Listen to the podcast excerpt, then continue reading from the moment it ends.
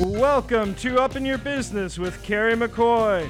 Be sure to stay tuned to the end of the show to hear how you can get a copy of this program and other helpful documents. And now it's time for Carrie McCoy to get all up in your business. Thank you, Tim, and thank you, listeners, for tuning in. You're listening to KABF in Little Rock, Arkansas. I'm Carrie McCoy, and it's time for me to get all up in your business.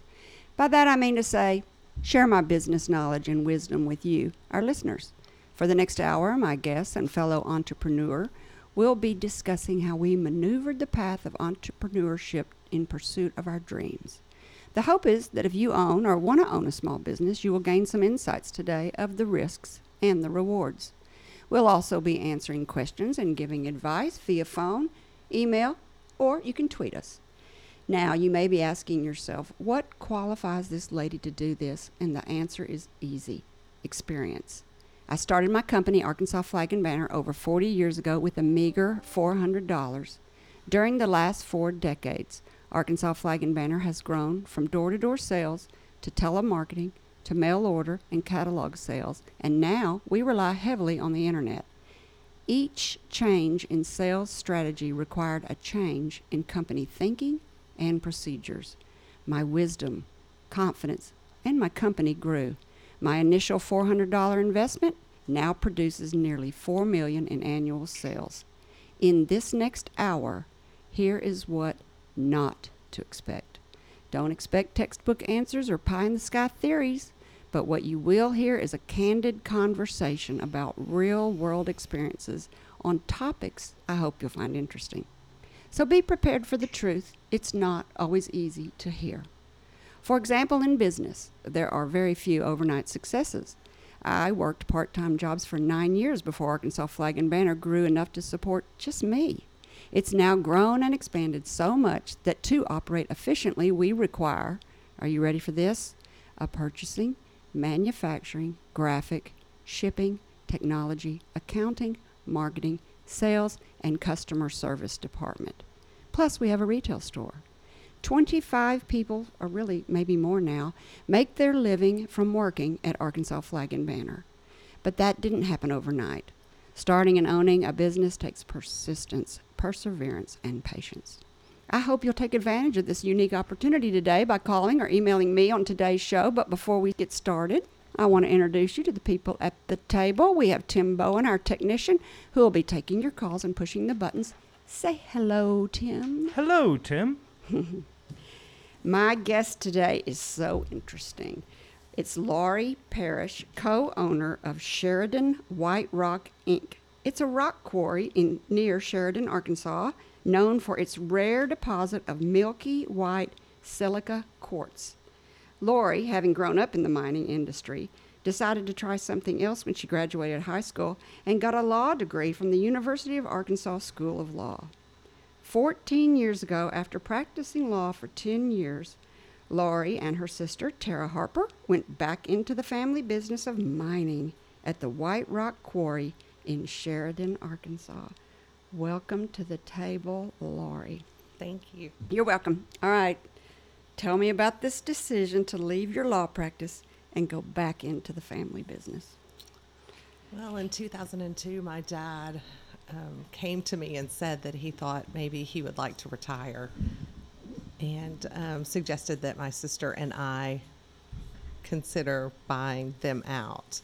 And so, you know, it was a lot to think about and to get your head around or whatever after having not lived in this area for 10 years and, you know, owning my own business in a different way to come back home and, and and take over the family business. But you know, it was just the right thing to do, and it felt really exciting at the time, and it's been a great decision for us, I think, to to be able to continue on something that my dad worked so hard to begin.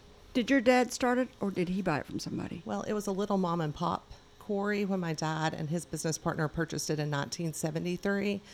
Um, the young Smith man that owned it initially just basically sold in bulk. And so it was an ongoing quarry that my parents purchased, but they expanded it well beyond what it was doing initially. And you grew up working in the mine. Well, I, yes, I grew up with my mom and dad running the business my whole life, and so you know, on Saturdays when you know, go to work with my dad and around the dinner table every night, that's what my parents talked about were the decisions that they were making and the things that they were doing. And so, you know, I got a good bit of that growing up for sure. But it made you decide you wanted to go to law school.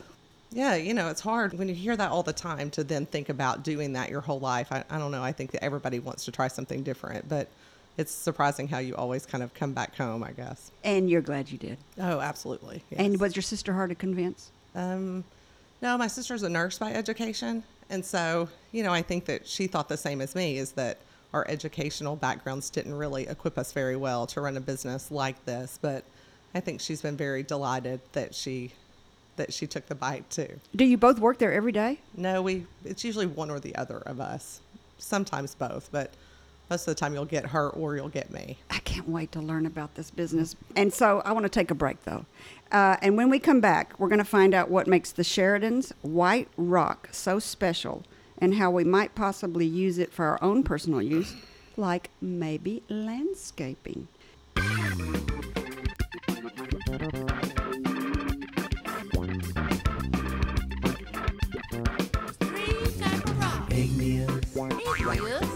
Three sedimentary, sedimentary, sedimentary types of rocks, and that's all three. Say three types of rocks, and that's all three. Igneous, metamorphic, sedimentary, sedimentary, sedimentary types of rocks, and that's all three. Say three types of rocks, and that's all three. There's three types of rocks in geology, geology types in geology,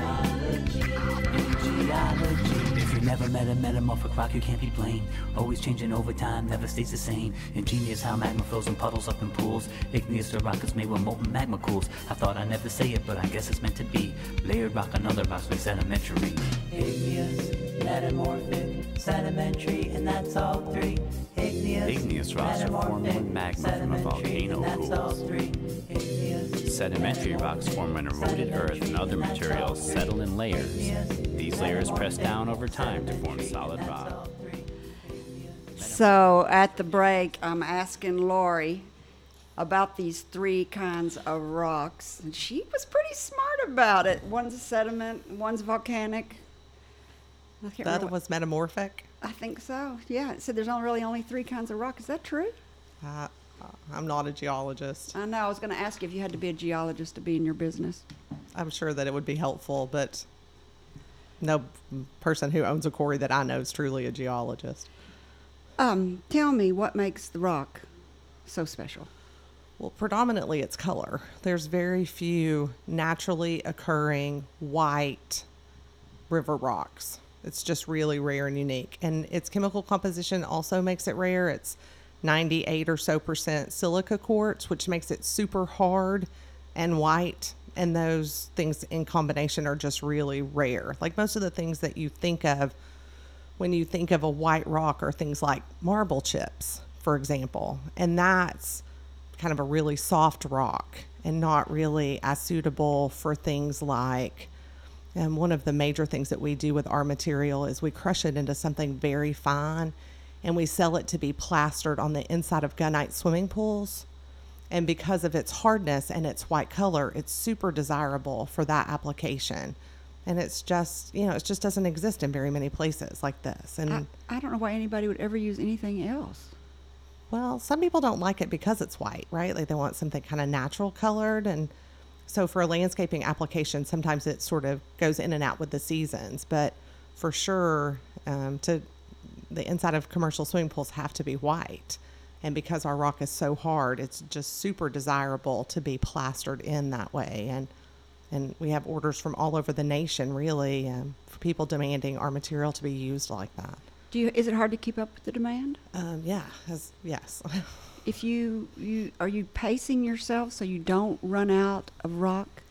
Yeah, and so I think that's one of the biggest things about owning your family's business is that, you know, you think of yourselves kind of as stewards. Like, you know, it's not really about just making money today, but about trying to find a way to be able to maintain the business and, and its money making capabilities maybe for generations yet to come. And so that really has led um, my sister and I to really consider our rates of depletion, and we have set them, and we, you know, so that we can hopefully maintain the business for a really long period of time, long enough for her kids and Your kids. My kids if they. So you're thinking 40 more years? Yes. And so you set a pace that you're going to go at. So that- Yes. and, and when it's all gone, what do you do with the, the, the, the quarry after it's all been depleted? I mean, I know when I was a kid, we used to go swimming in, I don't know what, I think those were bauxite quarries, though. Mhm. Well, we um, early in our company's history, we did reclaim some of our land into ponds, and so on some of our acreage, we do have some ponds down there. My nephew fishes down there all the time, but in later years, and now we reclaim back into timberland. And so after we've depleted or dug out all the rock, we actually reclaim the land back in such a way that we can plant pine trees or something on top. And Is pine tree the only one that'll probably grow in a rock quarry? well, you know, once the rock's gone, it's, It's- just land. It's just land. It's it is for us. It is. That's the way that we reclaim. And the fact that it's dug out and deep doesn't create a water issue for the trees or well, there's a huge water issue down there. The water tables. It's in the Saline River bottoms, and so there's a lot of water to contend with Already. Once you get down into the pit to dig the water away.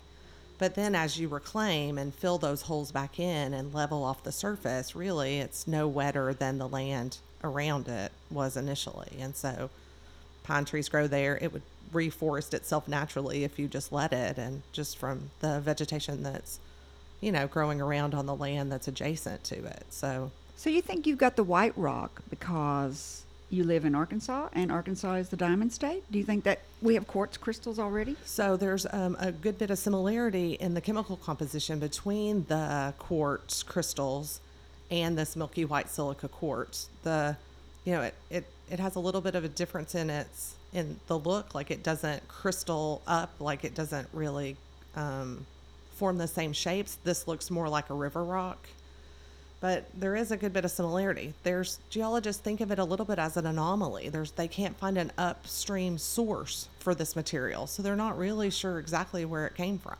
And once it's gone, it's gone. Once it's gone, it's gone. Is there any ram- environmental ramifications of it being gone off of our planet? Does it matter?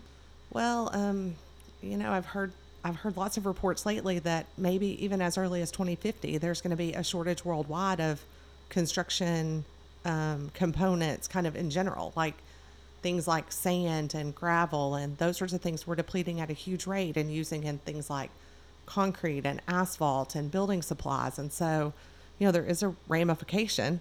The absence of those materials is going to put us all in a more costly situation for construction, uh, you know, but and environmentally, I, I guess that, you know, when you go in and remove the trees off some parcel of land and dig down in there, and, you know, it's not exactly the same as it was before, but we, we don't treat the rock with anything. We just wash it with water, which we reca- you know, we have a pond.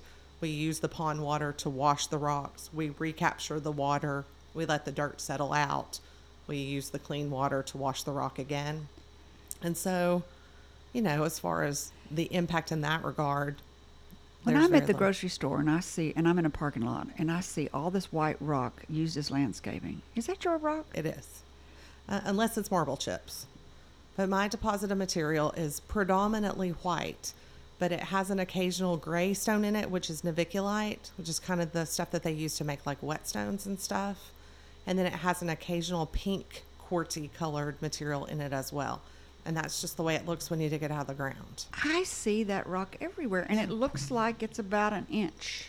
Um, we size it. I it, naturally existing in the deposit. The vast majority of the rocks are two inches or smaller in our deposit. There's very few things that come out of there really bigger in size than about two inches, and we screen out a size that we call landscape. It's about three quarters of an inch to inch and a quarter, and we sell that rock to be used in that application size that way. So you have to have a big sifter that gravels, sifts through and gravels out Mm-hmm. different sizes and Yeah, it's like um, a multi-deck screen, mm-hmm. and so yeah, and the we, little ones get through, then the next ones are on the next level. Mhm, exactly like that. hmm Uh, you said something, and I quote You said one of your goals was to continue our long standing tradition of providing quality materials and superior service to our customers. And I was thinking, how does a rock quarry give superior service? Uh, So, um, our business really is unique, right? We do three things sort of exclusively, or we sell the landscape rock that we really talked about, but that's really sort of a small percentage of what we really do. We take ma- uh, material that's smaller than half an inch and we size it and dry it in a rotary kiln dryer and sell it to be mixed with a resin and epoxy decked on top of concrete surfaces. And so, in addition to the white rock that we um, mine locally, we bring in 27 other colors from other quarries all over the nation and specially process it to be used in this application. And like getting the sizing and the color and the processing right is super important to our customers. And it's really the thing that we do really well. Like And my- you process it there in Sheridan, Arkansas. Yes, our quarry site's actually located about 13 miles southwest of town, but in the actual town of Sheridan, we have warehouse facilities and some 20 employees who um, wash, screen, sometimes crush, size, bag, ship material all over the nation. And so we that epoxy decking material we dry in a rotary kiln dryer. All the internal moisture has to be gone from the rock or the minute that it's um, mixed together and encapsulated in that epoxy and trialed down over a concrete surface and the sun hits it, that water's going to come out of the rock and it'll cloud up the inside of the epoxy. And so it's super important to our customers that we have to get it just right. And so, you know, that's the thing that, that really, like my my dad's, he's set up up on a system and really has um, really sort of laid the foundation for us to be able to do that in a way that's really good for our customers. We really do excel in getting that just right for them. I don't think of that as a mom and pop operation. I bet the people that your father bought it from weren't doing that. So No, your, no, your it's- father honed that, created that. Did he And- create that process? No, Is he an in- engineer? No, he well, he should be. Like he has the ability to make or build or do anything, which is the the quality I wish I had gotten from him, right? More than anything. But in 1976, there was sort of the beginning of that market was kind of coming upon us, and he just saw the opportunity and went to a junk sale and bought the pieces to build his first dryer for some $600 at a junk sale and built it, shop built it himself and installed it and set about drawing some rock and figuring it out. And he did. And we've continued to do that since 1976. So quality control is your customer service that you're talking about, and you even take rocks in, which seems like that'd be really expensive to ship rocks to you Yes. to do this process. Yes. And and even probably the shipping's more expensive than the product. Uh, oftentimes. That's crazy, isn't it? Uh, so you ship it in and you process it, and then you ship it back out because there's such a large demand, and it's being used for mostly lining already existing concrete pools or concrete driveways. So we really do two things. So we do epoxy decking rock, which are the rocks that we bring in from other places, and our rock size somewhere from just smaller than half an inch to about three thirty seconds of an inch. And we bag that and ship it out, and it's basically used decoratively on top of existing concrete surfaces. And then in a different sort of application, we take our rock and crush it into a smaller size and sell that bagged sort of and processed the same way to pool plastering companies all over the United States who plaster it on the inside of gunite swimming pools. And so really they're kind of two separate, I'm going to say lines, although They sounds like it. right. One's being bagged and sent to Home Depot. Uh, none of that's being bagged and sent to Home Depot. What They're- is being bagged and sent to Home Depot? landscape size material Mm-hmm. is being bagged in plastic bags and sent to places like Home Depot, Sutherland's, you know, all sorts of home uh, Ace Hardware, those sorts of places. But these smaller aggregates are being shipped to installers, mostly to people who are actually going out on the job, tradesmen, craftsmen, and who are doing the actual pool plastering work. You know, not to mom and pop. You know, not for you to do your own swimming pool. I noticed when I was doing the research that everybody calls rock aggregate in your business. I was like, why don't we just call it rock? I don't know. It sounds nicer, doesn't it it? does, does. I was like, what's aggregate? And then I looked up, I was like, oh, rock. so I love that. Could people come out to your store and just buy from you if they wanted to? Could they just drive up to your quarry and buy from you, or do you just wholesale and sell to people that distribute? But do you ever sell to the end user? I guess is what I'm trying to Um, ask. We sell landscape size material, like that sort of stuff, either in bulk or bagged in poly bags, and you can buy that from us directly. This these other sort of specialty aggregates we distribute to just to Yeah. to distributors mostly to plasters. exactly, and I can't imagine what an end user would do with that. Yeah, they wouldn't. But the but the landscape. If I'm landscaping a really Mm-hmm. Large, if I'm landscaping Arkansas flag and banner, let's say, and which I've got a big piece of property downtown, um, I could come out there with my own truck and load it up. You Mm-hmm. think? Yes, you could come to my quarry site if you wanted it loose loaded in the back of your pickup truck or in a truck and trailer, and my guys would, you know, Is weigh. it, and you can loose get it loose, or you can get it in bags either way. It- well, if you get it in bags, you have to get it at our warehouse facilities in town. If you want it loose loaded, you actually have to go to our quarry. so site, how do but, people call you?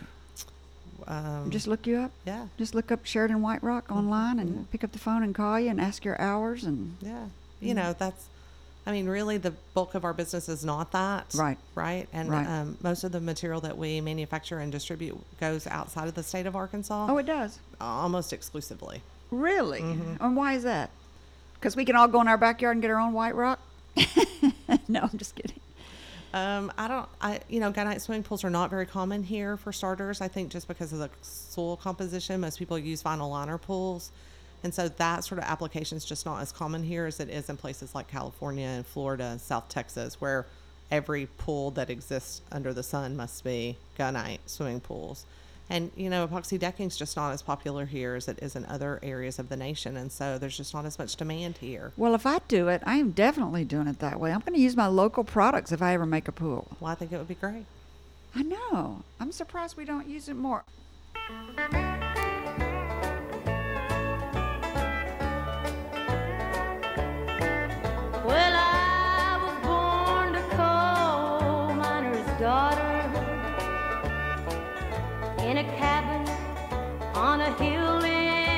In Holler.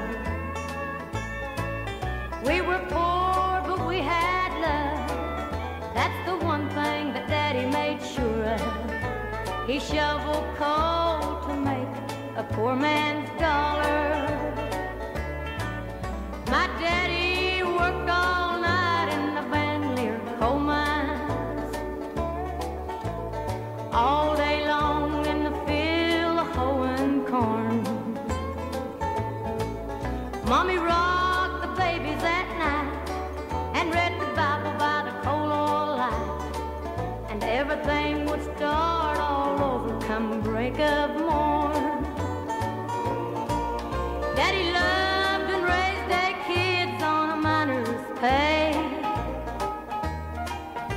Mommy scrubbed our clothes on a washboard every day. You're listening to Up in Your Business with Carrie McCoy. I'm speaking today with Laurie Parrish, co owner of Sheridan White Rock Quarry, that mines a rare deposit of milky white silica quartz. So, you're a miner's daughter, but it's not coal, Laurie. But you said, when that came on, you said that your quarry, though, is subject to the same regulations. And you're a lawyer, so I bet that comes in handy. Well, regulatory compliance is it, it really is probably the most cumbersome portion of owning a quarry and it's true the even sand and gravel quarries are subject to the same mine health safety administrations as coal mines are even though exclusively in Arkansas almost every quarry that I can think of is an open pit mine as opposed to something underground and really you know it's not the same sort of considerations but yet you're saddled with the same regulatory issues Do you have safety issues or problems much? You have really large equipment, it sounds like. Yes, but I also have a very experienced workforce. Most of the, uh, especially in key positions, most of the people that work for us have worked for us since I was a kid. You know, a good many of them, and and so they're super conscientious and um, really experienced. And you know, heavy equipment, of course, always comes with some risk and machinery and all of those sorts of things. But we've we've never really had any sort of um, I hate that I've said that out loud because probably I'm going to jinx myself. No, you're not. You have a great record and you've never had any problems. I can't believe people work for you for so long. People love that business. Um, yeah, like or they love working for you or your dad? maybe my dad before me, more so than me, I'm sure. My sister. A lot of times when a small business changes hands, the employees are loyal to the first to the parents and they don't stay on. Mm, I'm, you know, I'm sure second generation family business owners have the same problem. I'm sure everywhere. It's hard. It's hard to fill the shoes of the person that comes before you. It's hard to, you know, to to make new decisions and to make changes while maintaining the culture and the feeling of the things that came before you. It's something I think that we struggle with a lot just because, you know, everybody has such respect for my parents and they're amazing and and you know are they still around? Mhm, Do yeah. they come down there? Oh, uh, yes. And my dad, um, even last year, maybe the year before, we expanded our production facilities in town. And my dad came and helped us, you know, shop build some of the equipment that we installed and offered some suggestions. And, you know, he's, it's great. He's great to help us with things like that. And really, that is my deficiency. He's so great about being able to see how the equipment should all come together and what's for repairs and how it should all be laid out. And, you know, that's just not my experience. It's not my strong suit. And so I appreciate the fact that, that he's still willing and able to come. And So how many employees do you have? Um, right now, maybe 26 or 27. We're gearing up just a little bit. Things will get a little busier for us going into April and May. And so maybe 30 or 31 or two. Because everybody's landscaping, make Well- building pools. And uh, yes, because people are, and epoxy decking really is quite seasonal. The weather has to be above 40 degrees in the area where the installation's happening. And so that really is the most seasonal of of our bagging portion of our operation. And so it kind of kicks off sometimes between March 15th and April 15th and goes and through the summer typically. I uh, want to talk about the size of your land and how people can know if they have good land. But I, before we move off that, talking about your rock, it's you say it's silica rock, which makes it really hard. And you said so, I read somewhere that you make silica steel and computer chips with it. So we have the during the you know since the beginning we've our rocks gone done a lot of different things, and there were times when they actually used it to make computer chips, and I mean it uh, it really is hard, like maybe a nine on the hardness scale, which is pretty rare. That's really fascinating to me. It's uh, it, the deposit's really unique, and um, just you know because it just doesn't exist like that anywhere else, and so, So how big's your land? um. I looked at it online because you have a picture of it on your website. Y'all should go to Sheridan Rock's website, White Rock website, and see your land. I love looking at the quarry from the aerial view. It was fabulous. I I'm not sure I know the exact acreage. I'm going to say somewhere between six and eight hundred acres. We typically, though, permit. Um, you know, in order to be able to mine at your facility, you have to have a permit from the Arkansas Department of Environmental Quality, and so we typically permit in about 40 acre swatches. And so, you know, we're actively mining on about 40 right now, 60 acres, but um, so that's typically what we do. We mine it, reclaim it, and then move on to the next parcel. So I have a big, let's say I do, I don't, but let's say I have a big piece of land in maybe a rocky area. How would I go about finding out if I had any good rock? Can you just see it on top of the surface, or do you call out a geologist who digs down like you're looking for a well and a, a water source and see if you can find some levels of rock? Uh, well, most of the rock in Arkansas is like, like, like the rock you would see on a mountain. You know what I mean? Like Yeah, brown. Like you would see the rock maybe Yes. in outcroppings, and that rock really like, there's no real commercial application for that. What do you? Would you be able to see your beautiful white rock if you hadn't, or was originally the first person could see it? So the story is that the gentleman who purchased the land initially was hunting there in this rural area in South Grant County in the 1950s. And as he approached a stream bed, that some of the rock had sort of washed, you know, the depth of the rock kind of varies over the over the acreage. Like there are some places that it's quite close to the surface and then some areas where it's maybe under 15 or 18 feet of dirt but especially around washes or creeks or whatever, you could see the rock in the bed of the creek. And he saw it there. And supposedly, the story is he was from some Midwestern state and had had some experience selling or mining rock and and recognized its potential, especially for application in uh, landscaping, and straight away bought the property, made arrangements to buy the property, and set in to start digging there. And, So there wasn't a big white mountain that he went, oh, look at that white bluff. No. It was through a stream that he mm-hmm. saw it wash down. And he was like, look at these pretty white rocks in the stream. I wonder where they're coming from. Yeah, and he started doing some investigation and found it and realized that he could sell it and he thought he could make some money. And so That's pretty cool. it is cool. So how do you excavate? You just take out your big, you, what's the process? You go out there with your backhoe, I guess? Track hoe. We track hoe dig.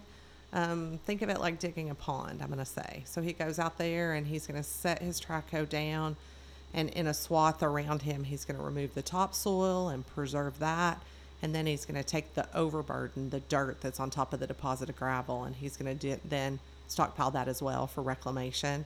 Stockpile it, make a, make a big pile. Mhm, Yep. Okay. And so that when he's dug all the rock out, he's going to put that back in the hole, I gotcha. right? And so then he just digs out the gravel and um, loads it into these huge 75 ton articulated dump trucks that take it to the to the um, plant to be washed and sized. And that plant is sold. off-site. It's in downtown. Well, so we have a plant at our quarry site that washes and sizes initially, and then the material comes to town. The smaller aggregates come to town and are washed again and sized again And s- sifted and dried in and a dryer bagged and, and bagged dried. and shipped all over the nation. That is just a fabulous business. So, what is it you like the very best about, I guess the besides the money? Well, I really do like the fact that it's something that my dad was so passionate about. It's something that, you know, he worked really hard to establish and and I like the fact that I feel a little bit like a steward, you know, over something that was super important to him. What's the part you don't like? I hate the regulatory compliance. It's so cumbersome and daunting and you know, those agencies have such power and authority over your business that you know, it's a lot of responsibility. Do they come out every year? They come more often than annually. Um, mine inspectors come at least twice a year, and typically twice a year. Plus, they come and check your facilities for noise and dust levels. So, So it's for safety issues like OSHA, I guess. exactly, it's, the be- same sort of an inspection that you might get. Only the rules are different. So, if I wanted to get in that business, is it too late for somebody to go? I think I'll go look to buy a rock quarry. Does anyone ever want to sell a rock quarry? I mean, Oh, you're, I- yeah. Yeah, I think so. Yeah. I mean, your dad bought it, hmm but I can't imagine somebody that's got a rock quarry saying, you know, I think I'm tired of doing this. Um, really, you'd sort of be surprised. Like a lot of the people who are quarrying gravel are really experienced miners who are older and more established, and and really, it, it, there might be more of an opportunity for that than you think. They're getting ready to retire, Mhm. and their children have moved to the city like you did. hmm No, That's because most of them are sort of existing in rural areas. So you put things in 56 pound bags? 56, 50 pound bags per 50 pallet. oh 50 oh yeah there you go 56 mm-hmm.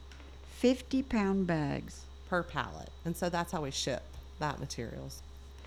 Bagged and stacked up on a pallet. what would would you think that equipment would be your main expense it seems like it would be i mean i'm i mean you've got 25 26 30 employees Really, healthcare is my biggest expense.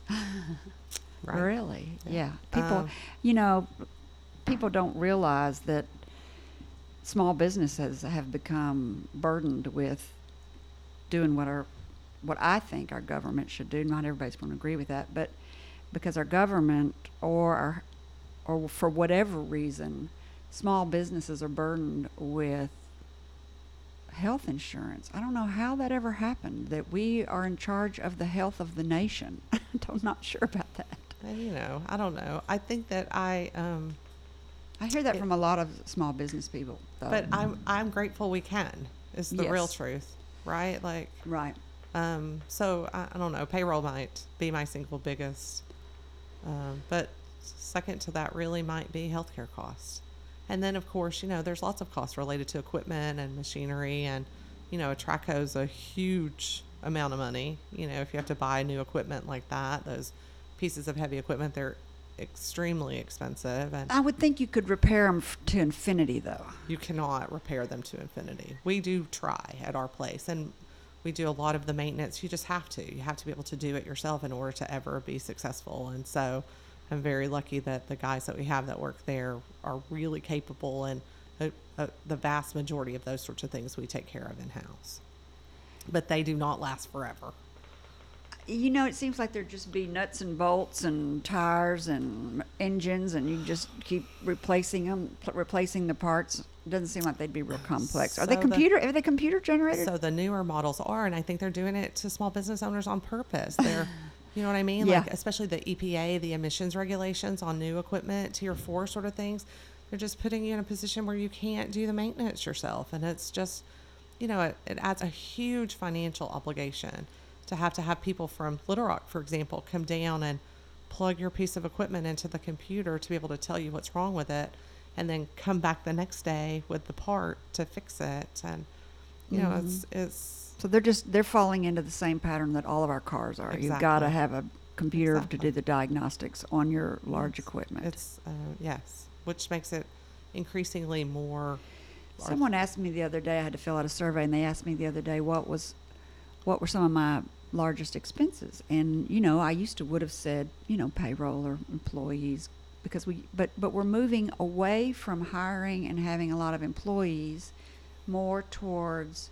It seems like we're moving more towards technology and supporting all these equipment and computers and you know keeping the technology running it seems like is starting to take over and and i guess they call that robo sourcing yes, in, a, but in it's a weird hard sort of way for us because it, it's hard to find technically proficient employees. that's correct And so, like, if I had 10 people on the end of the line who are bagging rock, some fairly, you know, it, some reasonably inexpensive employee, mm-hmm. and I then automate that, then I have to replace those 10 people with a person who's capable of fixing that line when it goes down.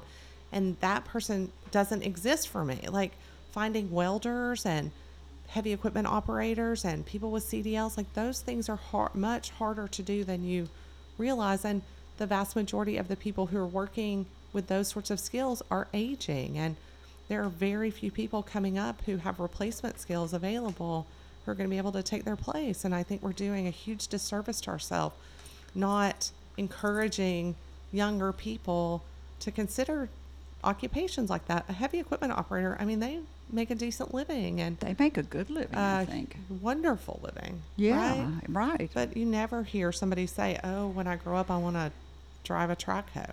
You know i hear i heard had a, we had a guy on here the other day who said that he was in the trucking industry and he can't find truck drivers No, there's well- not enough truck drivers And the regulatory issues have become so prohibitive that people can't drive. I mean, it's the same across this industry. Like, Well, mine is a sewing industry, so you can imagine how hard that is to find people that can sew. Can you sew, Laurie? um, well, enough to make a costume, but For your daughter, you've got some great news we're going to share when we come back from the break.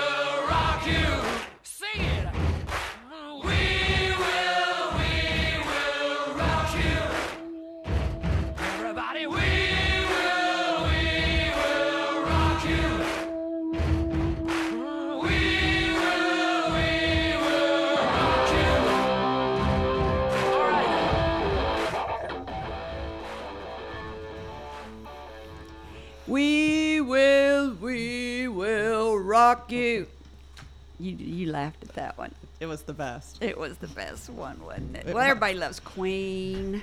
Everybody loves Queen. You're listening to Up in Your Business with Carrie McCoy. I'm speaking today with Laurie Parrish, co-owner of the Sheridan White Rock Quarry. Mine's a specialty milky, opaque silica white rock that's rare and found really in Arkansas. Anywhere else? Mm, there's some similar materials that are found in a couple other places, but the color's not as true and bright white as ours. So we got an email from Susan in Conway, and she wants to know you are a woman running a business in a male dominated field. Have there been any challenges?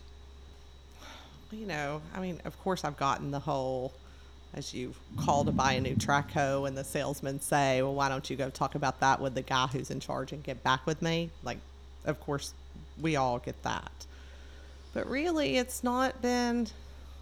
You know, like I don't feel like it's been a liability at all. Maybe it's a novelty for people, for, you know, for me to be for my sister and me to be women quarrying gravel, but I don't feel like I've been denied something or or been less successful as a result of it, really. I think your novelty, I think that's probably true. I think I, a little. In my business, there are several women in the flag business. There's lots of um, veterans in the flag business, but there's women in the flag business also because we sew. Right. We sew flags, or we used to sew, sew flags. Today, we digitally print everything. It has changed so much. How has the rock business changed? You know, you said that it's dramatically expanded Mm-hmm. to meet the increasing demand. That's I think that probably, you know, it's funny when I think about the question because it feels like it's changed in a lot of ways, but really it's sort of stayed the same. You know what I mean? Like um, I think that the procedures we use to extract the gravel and to wash them probably have predominantly stayed the same. Of course, equipment's become more efficient and they have new generations of things. Crushers, in particular, and screens that they're using today are far more efficient than the ones that my dad would have installed some 20 or 30 years ago. And but you know the concepts are kind of the same. Really, the changes have come with things like um, the how it is that you get a customer, how you get the sales, you know, all of that. a- good bit of that now comes the same as I'm sure for you. It comes um, through the internet and and you know customers find us in ways that they never were able to before because you have a higher profile online and we're shipping to more exotic locations and we're shipping in ways that we've never shipped before like by container rail containers and those Back to the of things. railroad? so they bring out a big van they put it on the back of a truck and they bring it to your facility and they you load it and they go back to the rail yard and they put that container on a rail train and it goes to California or wherever it is that you're That doesn't seem new. That seems old fashioned. Yeah, but it's hugely efficient and Yeah, you know, hugely. loading- Yes, and so you know those sorts of things I think are the changes really more than the changes on the ground with what the guys are actually. Well, how would they have day. shipped it before? That seems like the only way to ship rock. Well, no, I probably it is, but you know what I mean. Like you just wouldn't have shipped that far. You know what I mean? Oh, Like, I see what you're saying the thought of shipping a rock from Little Rock, Arkansas to California to be used in some application is something that probably nobody would have ever considered just because the, you know, freight's so prohibitively expensive that no, they would have locally sourced it and they would have just settled for whatever it was that they that the they could sky's the limit. When people say America is in a recession, it doesn't feel like it to me. I think there's a big separation between uh, working classes and you know the disparity of the money and how it's dispersed. But it does seem like people have this money, like you said, to ship it all. There's somebody out there in California that can afford to have your rock shipped all the way out there. and you know to be used like in commercial swimming pools right like it, it's the like the demand for it continually surprises me. It just does. Like i'm just amazed that people For commercial swimming pre- pools, predominantly. For like hotels, I Mhm, guess. exactly. Because you know they want the inside of it to be white so if the kid's floating in the deep end Ugh, don't even you- say it. well you know what i mean. Like that's i mean right? And Right. so and all over and in huge quantities. And so there have to be a good bit So of people are vacationing People Or- are landscaping. When I grew up, nobody had a landscaped yard. Right. Most landscaped you ever had was someone had a row of azalea bushes. Today we've got landscaping rocks, which is great for your business. Mm-hmm. And then we've got lots of pools to go with hotels for the people that vacation. Yeah. And you know, we haven't even talked about the fact that we sell some sand and into sand traps on PGA golf courses. Wow. And so, you know, like there's all sorts of, but it is, it's, um, you know, they're mostly high end kind of applications where they really are maybe more impacted by a downturn in the economy than maybe something else might be. And Although, and since you said that, I looked back and you are doing aggregates for vinyl roofing systems. hmm yes, there's a lot of, our customers are um, innovative, right? Just think about that white rock on the top of a rooftop. It has such a reflective quality that it helps with the energy efficiency of the building by a tremendous amount. And so, especially in green construction, they're looking for materials like that that will help reflect the sun's rays and keep the building itself cooler. And so, there's been a huge increase, uptick in the application of our uh, materials in that application as well. People are smart, thinking of all sorts of things. Um, that's good. So, what are the challenges that have come from the increase? Just production, but you but you don't want to use your whole quarry up. So Right. you've got to really It's pace yourself. that Do you balance. want more business? Do you try to solicit more business? Do you advertise? No, um, I well, epoxy decking material, we're ever sort of expanding and, and we take on new customers. But in the pool plastering market, my sister and I haven't taken on taken on a new customer since we bought the business from my parents 14 years ago. You haven't had a new customer. in the in that in area. the pool plastering market, right? In the 14 years. Now, our customers are continuing to grow their market share, which causes problems for us, of course. Mm-hmm. But we haven't taken on a new customer just because we can't meet the demand. And continue to keep the quarry functioning for 40 more years. And you know, n- nobody wants to. I mean, right? Like it's finding that balance between work and you don't want to have to be down there working 60 hours a week and running two shifts, pulling out rock constantly, and even despite the depletion concerns. you Here's a life work balance you're trying to say. Exactly. Okay, so let's share your news. oh, Speaking of life work balance, that was a perfect segue into your next news because you have two very talented daughters. oh, my sweet 13 year old just got an email today while I've been here, saying that she was accepted to a summer junior theater, um, Broadway junior theater camp or something this summer, and so she's been blowing my phone up with emails. So- And I'm impressed with your daughter because she did her own application. She did, and her um, audition video she had to upload to YouTube and attach the link to her application and submit it to the people in New York. And yeah, it was um, yeah quite the feat. You have to be very ambitious and very dedicated to want to fight the battle of moving to New York City. Where is this camp? Is She going? Is it New York City? hmm Is Yeah, it's on Broadway. It's on Broadway. To want to fight that battle and to go where everybody wants to go. So she's very ambitious for a 13 year old. They're both peachy. My sister's got two peachy ones too, and so it's a good thing to You, want to. you may not need to keep the rock quarry for them. well, you always want to have a fallback position. They're going to be living in New York. They'll be like, "Ma, we're not going back down there to Don't- Sheridan, Arkansas. Don't tell that to Papa. He says fallback positions Oh yeah, are always Papa good. might be listening. Yeah. and then you've got an 11 year old, she's a dancer. She's peachy too.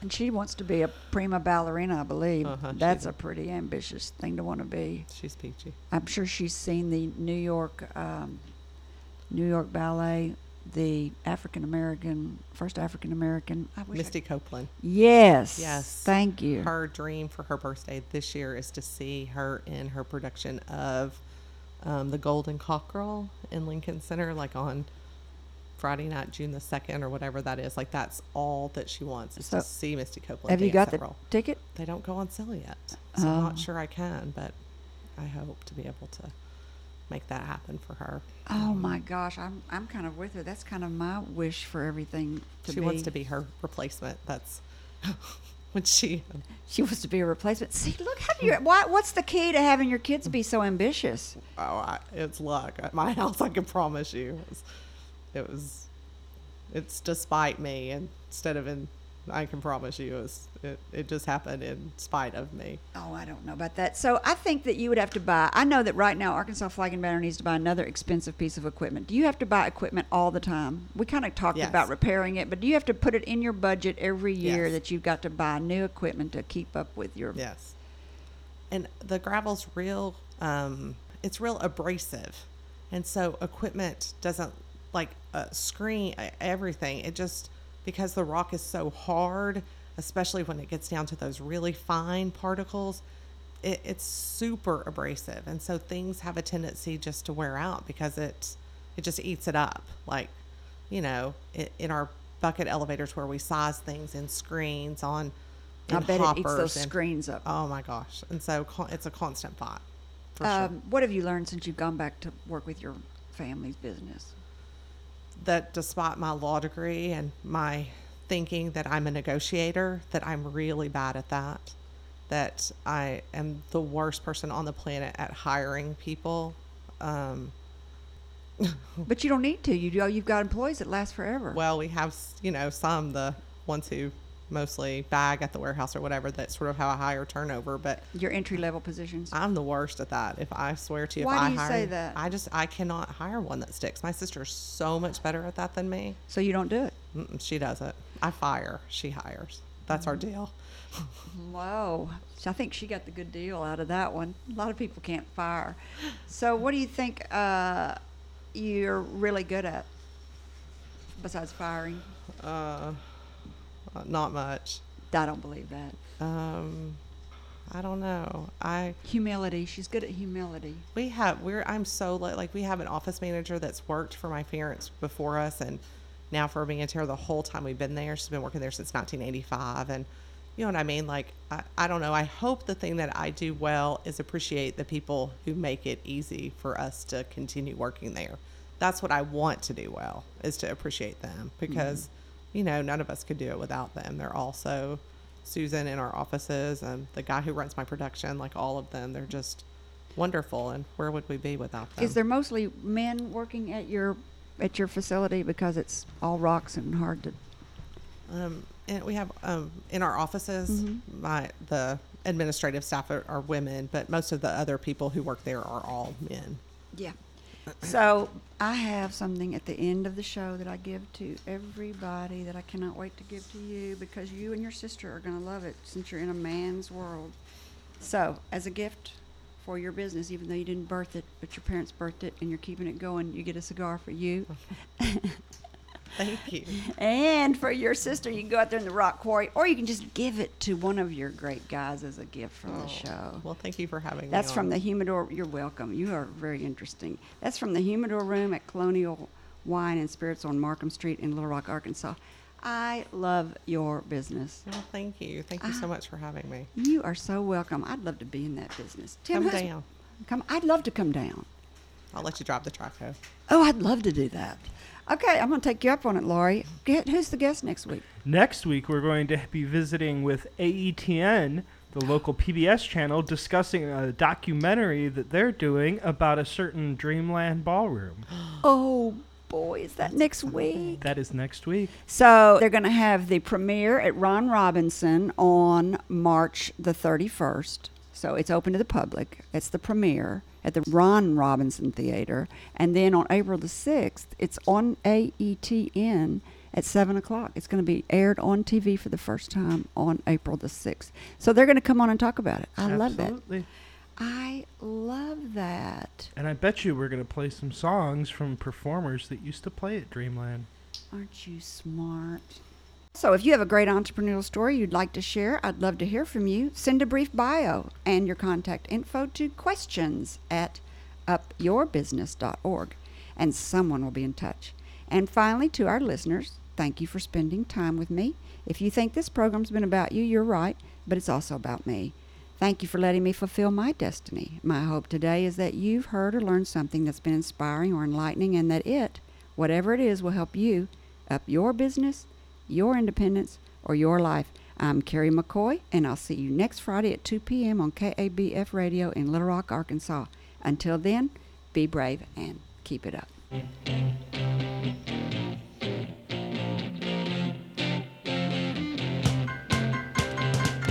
You've been listening to Up in Your Business with Carrie McCoy. Want to hear today's program again or want someone else to benefit from it? Jot this down. Within 48 hours, the podcast will be available at upyourbusiness.org or at flagandbanner.com. Again, that's upyourbusiness.org. Click the tab labeled podcast. There you'll find today's segment with links to resources you heard discussed on this program. Carrie's goal to help you live the American dream.